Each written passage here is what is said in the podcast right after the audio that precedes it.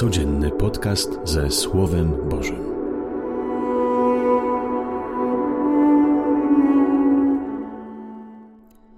Z Ewangelii według świętego Łukasza. Kiedy Jezus przyszedł do Nazaretu, przemówił do ludu w synagodze. Zaprawdę powiadam wam, żaden prorok nie jest mile widziany w swojej ojczyźnie. Naprawdę mówię wam, wielu wdów było w Izraelu za czasów Eliasza, kiedy niebo pozostawało zamknięte przez trzy lata i sześć miesięcy, tak, że wielki głód panował w całym kraju. A Eliasz do żadnej z nich nie został posłany, tylko do owej wdowy w Sarepcie Sydońskiej. I wielu trędowatych było w Izraelu za proroka Izeusza, a żaden z nich nie został oczyszczony, tylko Syryjczyk Naaman. Na te słowa wszyscy w synagodze unieśli się gniewem. Porwawszy się z miejsc, wyrzucili go z miasta i wyprowadzili aż na urwisko góry, na której zbudowane było ich miasto, aby go strącić. On jednak, przeszedłszy pośród nich, oddalił się. Oto słowo Pańskie. Chwała Tobie, Chryste. Trwamy w Wielkim Poście, przygotowujemy się do świąt Zmartwychwstania Pańskiego. Otóż, przygotowując się do Zmartwychwstania Pańskiego, przygotowujemy się też do życia w codzienności tym Zmartwychwstaniem. Co to znaczy?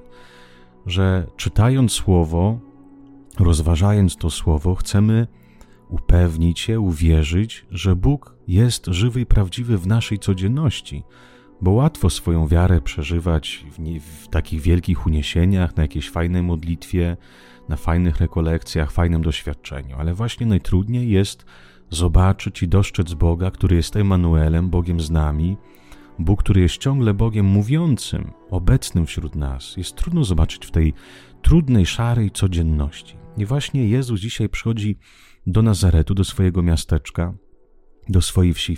Wszyscy go znają. I jak Jezus odważy się mówić, że Duch Pański spoczywa na nim? Jak on może mówić, nazywać siebie prorokiem, jeszcze gorzej synem Bożym? Przecież go znamy od dziecka, przecież widzieliśmy, jak on dorastał. I właśnie Jezus mówi, że żaden prorok nie jest, nie jest mile widziany w swojej ojczyźnie. Dlaczego? Bo człowiek zawsze oczekuje na przyjście Pana Boga w jakiś taki sposób bardzo magiczny, cudowny, w sposób y, huczny, niesamowity. A Bóg przychodzi właśnie w szarej codzienności i przemawia do nas przez te osoby, które nieraz znamy już na pamięć. I tu jest właśnie sztuka dostrzec Boże Słowo, dostrzec Boga, który działa też w osobach, z którymi żyjemy na co dzień, w osobach, których znamy wszystkie minusy i nieraz jak żyje się z kimś na co dzień, łatwo, ciężko już zobaczyć coś dobrego. A Bóg mówi, że właśnie w takich osobach Bóg przemawia poprzez ich słabości, poprzez ich takie nieraz trudne życie. Bóg ciągle przemawia, tylko nam trzeba właśnie przestać chcieć szukać Pana Boga nie wiadomo w jakich wydarzeniach. Te takie wydarzenia, które mamy w swoim życiu, unikalne, jedyne, niesamowite, one są dobre, bo nieraz ich trzeba też zachować w pamięci. Dobra modlitwa, fajne przeżyte rekolekcje, na których doświadczyłem Pana Boga. Zachować to w pamięci, ale później też nauczyć się mieć wzrok kontemplatywny. Co to znaczy?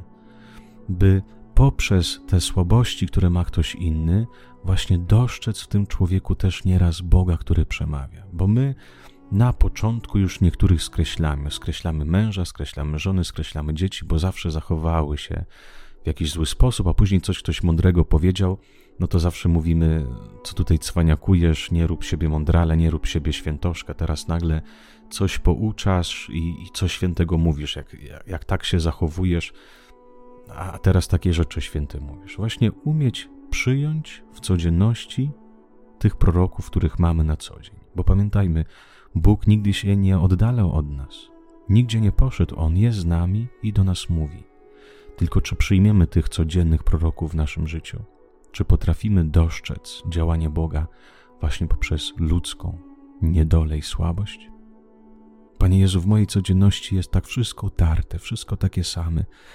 Trudno mi nieraz doświadczyć i zobaczyć to, że Ty działasz. Tyle nieraz proszę w modlitwie, przemów do mnie, daj mi doświadczyć Ciebie.